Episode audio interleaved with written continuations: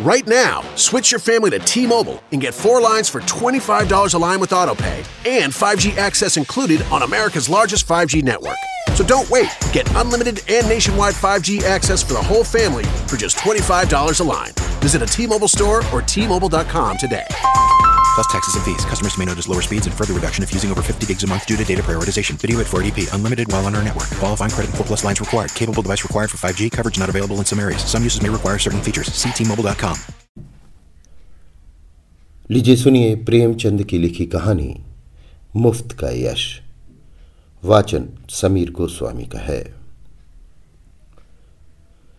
उन दिनों संयोग से हाकिम जिला एक रसिक सज्जन थे इतिहास और पुराने सिक्कों की खोज में उन्होंने अच्छी ख्याति प्राप्त कर ली थी। ईश्वर जाने, दफ्तर के सूखे कामों से उन्हें ऐतिहासिक छानबीन के लिए कैसे समय मिल जाता था? यहाँ तो जब किसी अफसर से पूछिए तो वो यही कहता है, मारे काम के मरा जाता हूँ, सिर उठाने की फुर्सत नहीं मिलती। शायद शिकार और सैर भी उनके काम में शामिल है। उन सज्जन की कृतियाँ मैंने देखी थी और मन में उनका आदर करता था। लेकिन उनकी अवसरी किसी प्रकार की घनिष्ठता में बाधक थी। मुझे ये संकोच था कि अगर मेरी ओर से पहल हुई तो लोग यही कहेंगे कि इसमें मेरा कोई स्वार्थ है, और मैं किसी दशा में ये इल्ज़ाम अपने सिर नहीं लेना चाहता। मैं तो हुक्काम को दावतों और सार्वजनिक उत्सवों में नेवता देने का भी विरोधी हूँ, और जब कभी सुनता हूँ कि किसी अफसर को किसी आम जलसे का सभापति बनाया गया या कोई स्कूल, औषधालय या विधवाश्रम किसी गवर्नर के नाम से खोला गया तो अपने देश बंधुओं की दास मनोवृत्ति पर घंटों अफसोस करता हूँ। मगर जब एक दिन हाकिम जिला ने खुद मेरे नाम एक रुक्का भेजा कि मैं आपसे मिलना चाहता हूँ, कि आप मेरे बंगले पर आने का कष्ट स्वीकार करेंगे तो मैं बड़ी दुविधा में पड़ गया। क्या जवाब दूँ? अपने दो एक मित्रों से सलाह ली। उन्होंने कहा साफ़ लिख दीजिए, मुझे फुर्सत नहीं। वो हाकिम जिला होंगे तो अपने घर के होंगे। कोई सरकारी या जबते का काम होता तो आपका जाना अनिवार्य था। लेकिन निजी मुलाकात के लिए जाना आपकी शान के खिलाफ है। आखिर वो खुद आपके मकान पर क्यों नहीं आए? इससे क्या उनकी शान में बट्टा लगा जाता था? इसलिए तो खुद नहीं आए कि वो हाकिम जिला है। इन अहमक हिंदुस्तानियों को कब ये समझ आएगी कि दफ्तर के बाहर वे भी वैसे ही साधारण मनुष्य हैं जैसे हम या आप। शायद ये लोग अपनी घरवालियों से भी अफसरी जताते होंगे। अपना पद उन्हें कभी नहीं भूलता। एक मित्र ने जो लतीफ़ों के चलते फिरते तिजोरी हैं, हिंदुस्तानी अफसरों के विषय में कई बड़ी मनोरंजक घटनाएँ सुनाई। एक अफसर साहब ससुराल गए। शायद स्त्री को विदा कराना था। जैसा आम रिवाज है ससुर जी ने पहले ही वादे पर लड़की को विदा करना उचित न समझा। कहने लगे, बेटा, इतने दिनों बाद आई है, अभी कैसे विदा कर दूँ? भला छह महीने तो रहने दो। उधर धर्म पत्नी जी ने भी ना इनसे संदेश कहला भेजा। अभी मैं नहीं जाना चाहती। आखिर माता पिता से भी तो मेरा कोई नाता है? मैं तुम्हारे हाथ बिक थोड़ी गई हूँ। दामाद साहब अफसर थे, जामे से बाहर हो गए। तुरंत घोड़े पर बैठे और सदर की राह ली। दूसरे ही दिन ससुर जी पर सम्मन जारी कर दिया। बेचारा बूढ़ा आदमी तुरंत लड़की को साथ लेकर दामाद की सेवा में जा पहुँचा। तब जाके उसकी जान बची। ये लोग ऐसे मिथ्याभिमानी होते हैं। और फिर तुम्हें हाकिम जिला से लेना ही क्या है? अगर तुम कोई विद्रोहात्मक गल्प या लेख लिखोगे तो फ़ौरन गिरफ़्तार कर लिए जाओगे। हाकिम जिला जरा भी मुरवत ना करेंगे। कह देंगे, ये गवर्नमेंट का हुक्म है, मैं क्या करूँ? अपने लड़के के लिए कोई कानून गोई या नायब तहसीलदारी की लालसा तुम्हें है नहीं? व्यर्थ क्यों दौड़े जाओ? लेकिन मुझे मित्रों की यह सलाह पसंद ना आई। एक भला आदमी जब निमंत्रण देता है तो केवल इसलिए अस्वीकार कर देना कि हाकिम जिला ने भेजा है, मुटमर्दी है। बेशक हाकिम साहब मेरे घर आ जाते तो उनकी शान कम ना होती। उदार हृदय वाला आदमी बेतकल्लुफ चला आता। लेकिन भाई, ज़िले की अफसरी बड़ी चीज़ है। और एक उपन्यासकार की हस्ती ही क्या है? इंग्लैंड या अमेरिका में गल्प लेखकों और उपन्यासकारों की मेज पर निमंत्रित होने में प्रधानमंत्री भी अपना गौरव समझेगा। हाकिम जिला की तो गिनती ही क्या है? लेकिन ये भारतवर्ष है जहाँ हर एक रईस के दरबार में कवि सम्राटों का जत्था रईस के कीर्तिगान के लिए जमा रहता है और आज भी ताजपोशी में हमारे लेखक वृंद बिना बुलाए राजाओं की खिदमत में हाजिर होते हैं। कसीदे पेश करते हैं और इनाम के लिए हाथ पसारते हैं। तुम ऐसे कहाँ के बड़े हो कि हाकिम सिला तुम्हारे घर चला आए? जब तुम में इतनी अकड़ और तुनक मिजाजी है तो वो ज़िले का बादशाह है। अगर उसे कुछ अभिमान भी हो तो उचित है। इसे उसकी कमज़ोरी कहो, बेहूदगी कहो मूर्खता कहो, उजड्डता कहो, फिर भी उचित है। देवता होना गर्व की बात है, लेकिन मनुष्य होना भी अपराध नहीं। और मैं तो कहता हूँ ईश्वर को धन्यवाद दो कि हाकिम जिला तुम्हारे घर नहीं आए, वरना तुम्हारी कितनी भद होती। उनके आदर सत्कार का सामान तुम्हारे पास कहाँ था? गत की एक कुर्सी तो नहीं है। उन्हें क्या तीन टांगे वाले सिंहासन पर बैठाते या मटमेले जाजिम पर? तीन पैसे की चौबीस बीड़ियाँ पीकर दिल खुश कर लेते हो। है सामर्थ्य रुपए के दो सिगार खरीदने की? तुम तो इतना भी नहीं जानते कि वो सिगार मिलता कहाँ है। उसका नाम क्या है? अपना भाग्य सराहो कि अफसर साहब तुम्हारे घर नहीं आए और तुम्हें बुला लिया। चार पाँच रुपए बिगड़ भी जाते और लज्जित भी होना पड़ता। और कहीं तुम्हारे परम दुर्भाग्य और पापों के दंड स्वरूप उनकी धर्म पत्नी भी उनके साथ होती, तब तो तुम्हें धरती में समा जाने के सिवा और कोई ठिकाना न था। तुम या तुम्हारी धर्म पत्नी उस महिला का सत्कार कर सकती थी? तुम्हारी तो घिग्घी बंध जाती साहब, बदहवास हो जाते। वो तुम्हारे दीवान खाने तक ही न रहती, जिसे तुमने गरीबों ढंग से सजा रखा है। वो तुम्हारी गरीबी अवश्य, पर फूहड़पन नहीं। अंदर तो पग पग पर फूहड़पन के दृश्य नज़र आते हैं। तुम अपने घर फटे पुराने कपड़े पहनकर और अपनी विपन्नता में मग्न रहकर ज़िंदगी बसर कर सकते हो। लेकिन कोई भी आत्माभिमानी आदमी ये पसंद नहीं कर सकता कि उसकी दुरावस्था दूसरों के लिए विनोद की वस्तु बने। इन लेडी साहबा के सामने तो तुम्हारी ज़ुबान बंद हो जाती। चुनाचे मैंने हाकिम जिला का निमंत्रण स्वीकार कर लिया और यद्यपि उनके स्वभाव में कुछ अनावश्यक अफसरी की शान थी, लेकिन उनके स्नेह और उदारता ने यथासाध्य प्रकट न होने दिया। कम से कम उन्होंने मुझे शिकायत का कोई मौका न दिया। अफसराना प्रकृति को तब्दील करना उनकी शक्ति के बाहर था। मुझे इस प्रसंग को कोई महत्व देने की कोई बात भी न थी। महत्व न दिया। उन्होंने मुझे बुलाया, मैं चला गया। कुछ गपशप किया और लौट आया। किसी से इसका ज़िक्र करने की ज़रूरत ही क्या? मानो भाजी खरीदने बाज़ार गया था। लेकिन टोहियों ने चाने कैसे टोह लगा लिया। विशेष समुदायों में ये चर्चा होने लगी कि हाकिम जिला से मेरी बड़ी गहरी मैत्री है और वो मेरा बड़ा सम्मान करते हैं। अतिशयोक्ति ने मेरा सम्मान और भी बढ़ा दिया। यहाँ तक मशहूर हुआ कि वो मुझसे सलाह लिए बगैर कोई फैसला या रिपोर्ट नहीं लिखते। कोई भी समझदार आदमी इस ख्याति से लाभ उठा सकता था। स्वार्थ में आदमी बावला हो जाता है। तिनके का सहारा ढूंढता फिरता है। ऐसों को विश्वास दिलाना कुछ मुश्किल ना था कि मेरे द्वारा उनका काम निकल सकता है, लेकिन मैं ऐसी बातों से घृणा करता हूँ। सैकड़ों व्यक्ति अपनी कथाएँ लेकर मेरे पास आए। किसी के साथ पुलिस ने बेजा ज्यादती की थी। कोई इनकम टैक्स वालों की सख्तियों से दुखी था। किसी की ये शिकायत थी कि दफ्तर में उनकी हक तलफी हो रही है और उसके पीछे के आदमियों को दनादन तरक्कियाँ मिल रही हैं। उनका नंबर आता है तो कोई परवाह नहीं करता। इस तरह का कोई ना कोई प्रसंग नित्य ही मेरे पास आने लगा, लेकिन मेरे पास उन सब के लिए एक ही जवाब था। मुझसे कोई मतलब नहीं। एक दिन मैं अपने कमरे में बैठा था कि मेरे बचपन के एक सहपाठी मित्र आटप के। हम दोनों एक ही मकतब में पढ़ने जाया करते थे। कोई पैंतालीस साल पुरानी बात है मेरी उम्र उनचास साल से अधिक न थी। वो भी लगभग इसी उम्र के रहे होंगे। लेकिन मुझसे कहीं बलवान और हष्ट पुष्ट मैं जहीन था, वो निरी कौदन मौलवी साहब उनसे हार गए थे और उन्हें सबक पढ़ाने का भार मुझ पर डाल दिया था। अपने से दुगने व्यक्ति को पढ़ाना मैं अपने लिए गौरव की बात समझता था और खूब मन लगाकर पढ़ाता था। फल ये हुआ कि मौलवी साहब की छड़ी जहाँ असफल रही, वहाँ मेरा प्रेम सफल हो गया।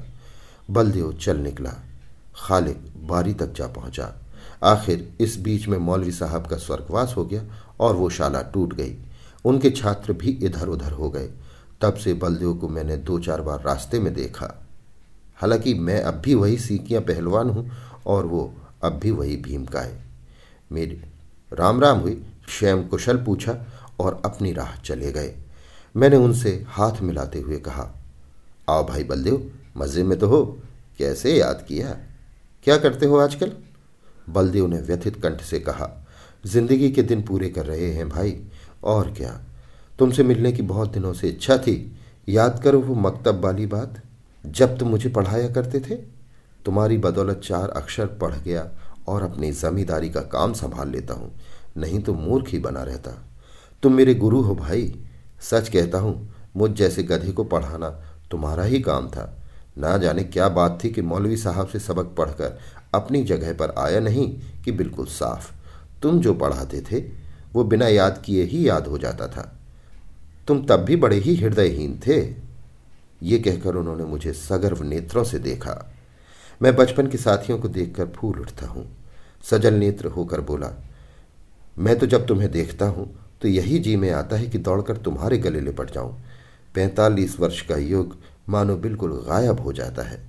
वो मकतब आँखों के सामने फिरने लगता है और बचपन सारी मनोहरताओं के साथ ताज़ा हो जाता है। बलदेव ने भी द्रवित कंठ से उत्तर दिया, मैंने तो भाई तुम्हें सदैव अपना इष्ट देव समझा है। जब तुम्हें देखता हूँ तो छाती गज भर की हो जाती है कि वो मेरे बचपन का संगी जा रहा है, जो समय आ पड़ने पर भी दगा न देगा। तुम्हारी बड़ाई सुन सुनकर मन ही मन प्रसन्न हो जाता हूँ। लेकिन ये बताओ, क्या तुम्हें खाना नहीं मिलता? तुम खाते पीते क्यों नहीं? सूखते क्यों जाते हो? घी ना मिलता हो तो दो चार कनस्तर भिजवा दूँ। अब तुम बूढ़े हुए खूब डटकर खाया करो। अब भी शेर भर दूध, पाव भर घी उड़ाए जाता हूँ। इधर थोड़ा मक्खन भी खाने लगा हूँ। ज़िंदगी भर बाल बच्चों के लिए मर मिटे। अब कोई ये नहीं पूछता कि तुम्हारी तबीयत कैसी है। अगर आज कंधा डाल दूँ तो कोई एक लोटे पानी को ना पूछे, इसलिए खूब खाता हूँ। और सबसे ज़्यादा काम करता हूँ। घर पर अपना रौब बना हुआ है।